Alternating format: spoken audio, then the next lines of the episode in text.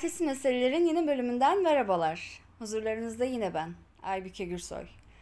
Umarım keyfiniz yerindedir. Değilse de umarım burada biraz kafanızı dinler ve sizi bunaltan ya da özen şeylerden kısa bir zaman için de olsa uzaklaşabilirsiniz. Çünkü ben bu yayına içim sıcacık geldim. Ne zaman Ekim bitse, artık Kasım gelse beni bir heyecan, bir sıcaklık sarar. Ne bileyim işte ceketler çıkar, sıkı giyinmeler başlar Sıcak kahveler ve kupalar hızlı ve canlı bir dönüş yapar. Yapraklar tabii ki sararmaya ve yavaştan dökülmeye başlar. Hava soğumaya başlamıştır ama ne bileyim sanki insanlar bana daha sıcak, daha sevecen gelmeye başlar. Dükkanların ışıkları daha parlak ve güzeldir. Bilmiyorum aranızda böyle hissedenleriniz var mı? Ben e, Sanki böyle her an tatlı bir mucizeye sarılacakmış. Sanki her an böyle Harry Potter'daki bu Hızır otobüsü gelip beni bir yerlere alıp götürecekmiş hissiyle e, mutlu oluyorum. Tabii ki de ama e, sonbahar sevmeyicilerin sinirini bozmadan. İşte tam bu zamanlarda yapmayı en sevdiğim şeylerden biri de kitap okumak oluyor tabii ki benim benim ayda şu kadar kitap okurum gibi bir alışkanlığım hiç olmadı. Hiç de sevmem ben böyle listeler tutmayı. Okuduğumu not alırım ama kaç tane okumuşum dediğim gibi listesini çok tutmuyorum. Daha çok kitapları böyle an gelince severek işte bu diyerek sarılmayı seven tiplerdenim. Bazen kitapların bir tanışma zamanı olduğu gibi mevsimi de olduğunu düşünüyorum ben. İşte bu düşünce de bu yayınımızın başlığını oluşturuyor zaten kitap okumanın zamanı var mıdır ya da mevsimine göre okunacak kitaplar var mı? Değerli düşüncelerinizi tabii ki her zaman merak ederek bana kalırsa diye başlamak istiyorum yayına. Bana kalırsa bazı yazarlar bazı mevsimlere hitap ediyor. Hani olur ya bir kitap okursunuz ve başınızı kaldırdığınızda etrafınızda bir kış hayal edersiniz. Ya da bu topraklı sıcak sokakları, terli ama bıkkın olmayan insanların arasında aşkından yanıp tutuşan Florentine Ariza'yı bir yaz gününde okusaydım düşüncesi geçer aklınızdan. Kitap sizden bazen sıcak bir sütlü kahveyi talep ettiği gibi bir yağmuru, bir karı ya da sıcak bir yaz gününü de talep eder sanki. Kafamın içinde böyle bir düzenleme olduğunu ilk defa Eylül biterken etraflıca düşündüm ben. İçimde bu sonbahar gelince beliren duygularıma uyacak, beni daha neşeli, daha dolu dolu hissettirecek bir kitap arıyordum resmen. Kitapçılara girip kitapların arkalarında geziniyorum. Beni tutsun, çarpsın, e, hazine bulmuş gibi kasaya koşayım falan istiyorum. Bu bazen gerçekleşiyor. Çoğu zamansa gerçekleşmiyor ve bu serseri stilim yüzünden kitap okuma alışkanlığımdan ödün verdiğimi de fark ettim tabii ben. O yüzden bu yayında kitapların zamanını konuşurken aynı zamanda hangi alışkanlıklar kitap okumayı engelleyebilir onu da konuşalım istedim. Öncelikle dediğim gibi ne aradığını bilmemek büyük bir mesele. O yüzden öneri videoları falan da işe yaramıyor bende. Atıyorum sonbaharda okunacak kitaplar diye aratıyorum. Çoğu zaman yalnızlık, hüzün, depresif konulu kitaplar karşıma çıkıyor yok öyle bir şey de istemiyorum galiba falan oluyor ve kitap okumuyorum. Kimilerimizin şimdilerde reading slump dediği şeye böyle giriyoruz. Aslında ne hissettiğimizi, durumumuzu tam belirlemiyoruz ve bir kitaptan ne beklediğimiz de bu yüzden net olmuyor. Bu birçok şey için geçerli olabilir ama bir kitaba başlamadan önce kesinlikle önemli. Çünkü durumunuzu tanımlamamak size sadece biriken sorunlar getirir. Çözüm getirmez. Örneğin reading slump kelimesi. Nedir reading slump? Kitap okuyamadığımız o uzun dönem.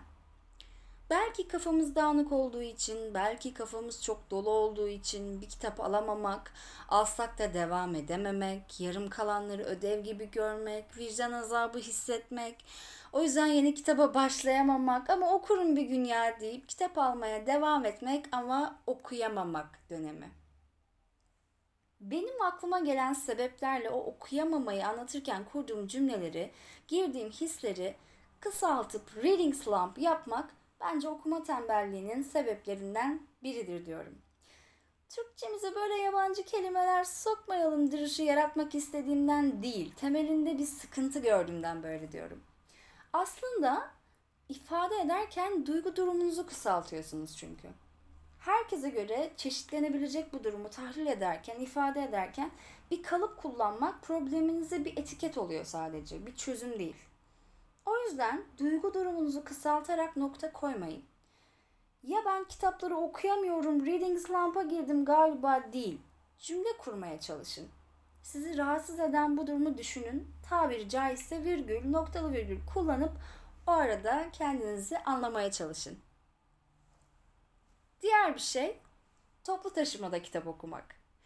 Metropolde yaşıyorsanız gerçekten toplu taşımada kitap okumak sanki yaratılmış bir zaman gibi görünüyor.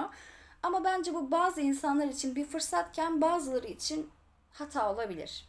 Özellikle otobüslerde sürekli fren kısılmalar, gaza basmalarla yakalanmaya çalışılan satırlarda anlamı birleştirmek büyük yetenek istiyor. Aynı sayfayı hatta cümleyi baştan başa alıp okuyorsunuz. Satırı yakalayabilme stresinden daha da bunalıyorsunuz. Gözlerde bir ağrı başlıyor ve kitap okumak bir kabusa dönüşebiliyor.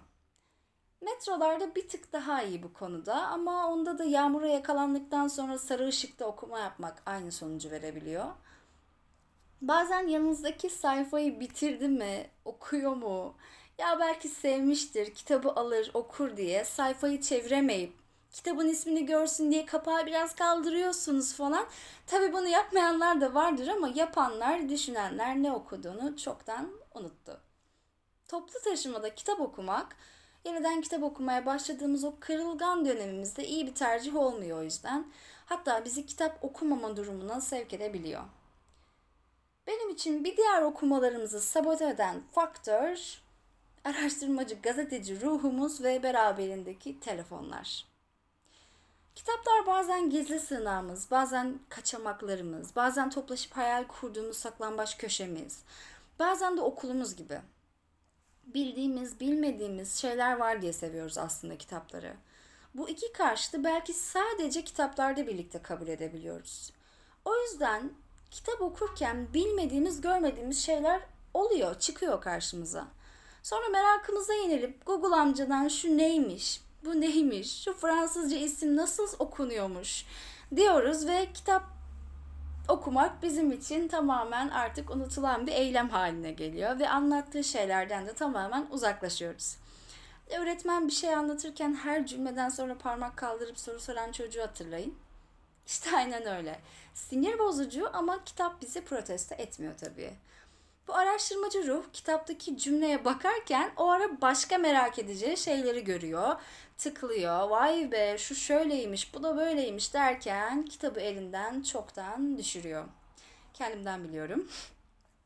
Farkında olmadan bir işe, bir ödeve girişen insan haliyle yoruluyor, dağılıyor, kitaba odaklanamıyor.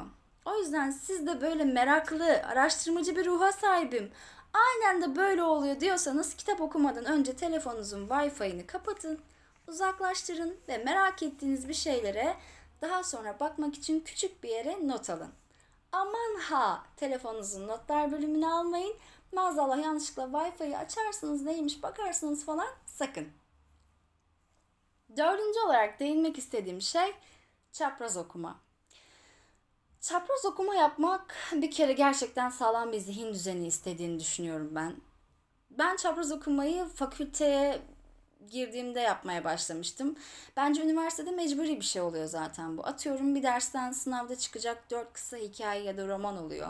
Diğeri akademik makale veriyor. Öteki kendi yazdığı kitabı soruyor derken siz zaten çapraz okuma yapıyorsunuz. Ama bir sınav döneminden sonra okumak istediğim bir kitabı elime alamadığımı, beklettiğimi ve böyle ikinci sınavlara kadar gittiğimi biliyorum ben. Çapraz okumalarda sanki kafanız odacıklara bölünmek zorunda.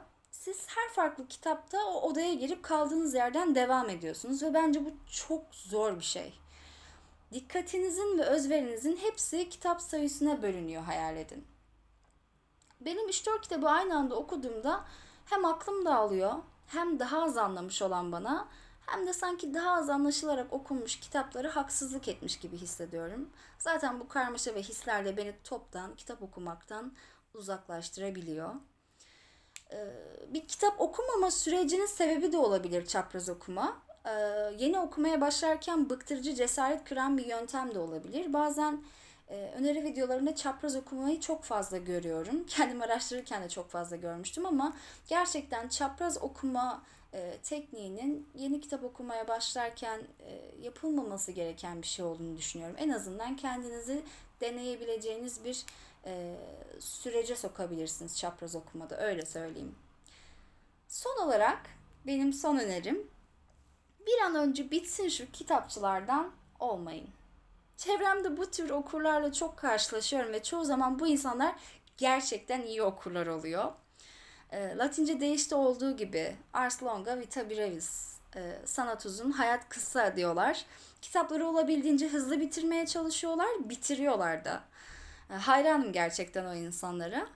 Daha az kitap okuyan biri olarak bu insanlarla karşılaştığınızda başta kitap okuma e, şevkinizde bir artış hissediyorsunuz. İşte daha çok okuyorsunuz. Her fırsatta kitaba sarılıyorsunuz. Bir rekabet böyle tatlı bir yarışa dönüşüyor. Ama o temponun, yarışın sizi yorduğunu hissettiğiniz an kafanız patlayacak durumda oluyor. Bir bakmışsınız farkında olmadan kitapları bir ödev gibi ya da elden çıkarılması gereken bir eşya gibi görmeye başlamışsınız. Sırtınıza kendi kendinize yüklediğiniz böyle tuhaf bir sorumluluk ve maalesef yük olmuş kitaplar. O yüzden kitap okurken başkalarının ne kadar zamanda kaç kitap okuduğuna bakarak bir düzen ya da tempo oluşturmak aslında okuma alışkanlığının temeline dinamit döşeyen bir eylem olabiliyor. Kimler neler okuyor bakmak çok iyi bir hareket ama nasılı herkesin kitabı eline aldığında kendi başına karar vermesi gereken bir şey bence. Özel ve naif bir denge. Çünkü daha önce de dediğim gibi kitaplar aslında yük, sorumluluk ya da bir iş değil. Daha çok böyle tanrı misafiri ağırlayan iyi kalpli ve bilgi ev sahibi gibiler. Ya oraya gittiğimizde dinlenir miyiz? Kafamızı mı toplarız? Kafamızı mı dağıtırız uzaya kadar? Ya da bir şeyler öğrenip yolumuza mı bakarız? Seçtiğimiz kitaba ve niyetimize bağlı. İşte ben ne zaman sonbahar kendini belli etse içimdeki sihirli muzip şeylere inanan çocuk edasıyla heyecanımı, sevincimi daha da tatlı, keyifli hale getirecek arkadaşlarımla daha sık görüşmeye başlıyor. Ve böyle arkadaşlık edebilecek kitaplar arıyorum.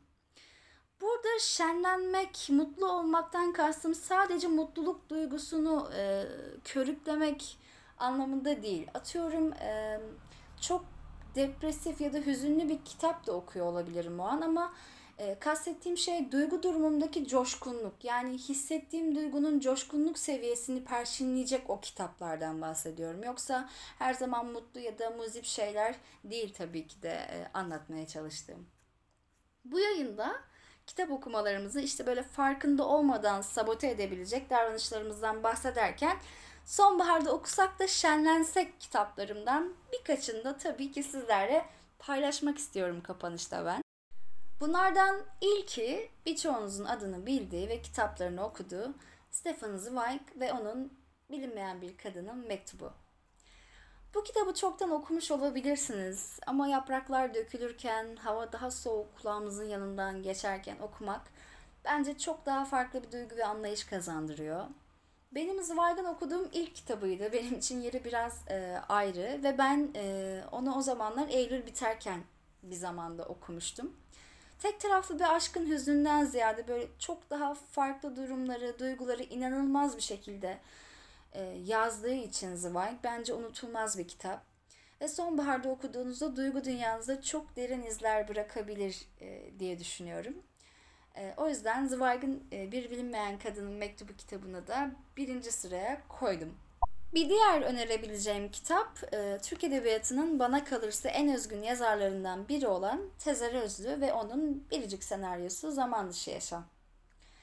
Tezer Özlü'yü bazı insanlar Türk Edebiyatı'nın gamlı, melankolik prensesi olarak nitelendirir.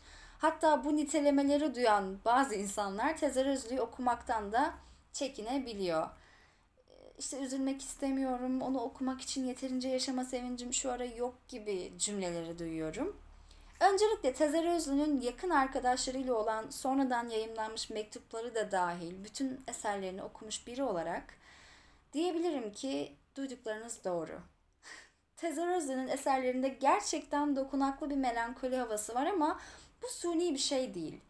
Bu Tezer Özlü'nün ta kendisi ve bu melankoli ne kadar yoğun olursa olsun sizi günün ya da kitabın sonunda bir umutsuz, ışıksız bir çukura atmıyor.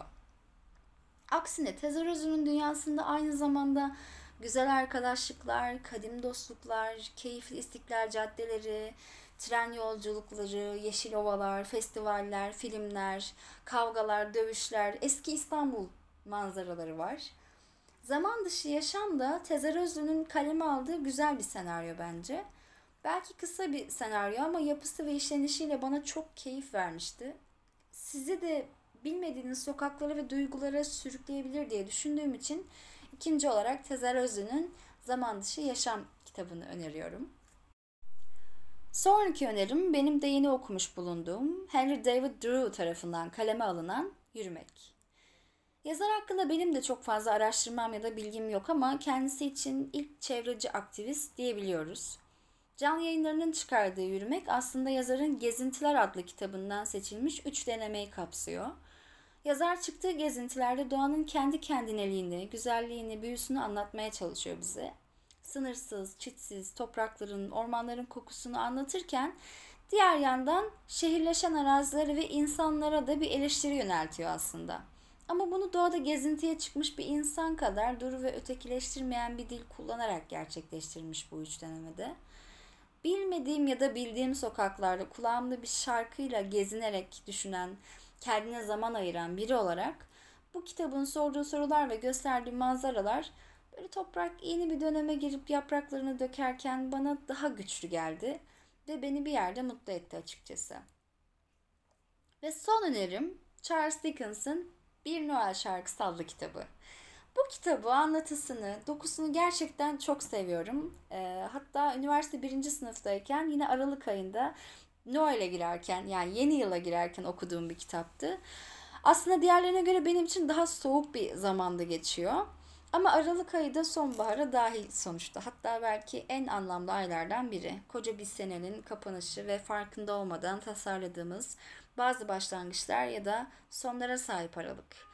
Yeni yıla girerken okunulası, kalpleri ısıtabilecek bir kitap olduğunu düşündüğüm için e, bir Noel şarkısında listemin son sırasına ekledim. Evet, benim böyle sonbahar gelirken okusak da şenlensek kitaplarım bunlardı. Bence bazı kitapları, bazı yazarları okumanın gerçekten bir zamanı hatta mevsimi var diye düşünüyorum ben. Nasıl dondurma tepemize güneş varken, sahiliplerde soğuk burnumuzu dondururken güzel. İşte öyle. Önerilerden bahsederken biraz da bazen neden kitap okuyamadığımızın e, muhtemel sebeplerini de sizlerle paylaşmaya çalıştım. Umarım size yardımcı olabilmiştir. Hiç olmadı keyifli bir sohbet bıraktım inancında olarak. Tezer Özlü'nün önermiş olduğum senaryosundan yine Özlü'nün severek verdiği bir parçayla sizlere veda ediyorum. Yaşanacak bir yaşam vardır. Binilecek bisikletler var. Yürünecek yaya kaldırımları ve tadına varılacak güneş batışları vardır. Ertesi meselelerin bir başka bölümünde görüşmek dileğiyle. Hoşçakalın.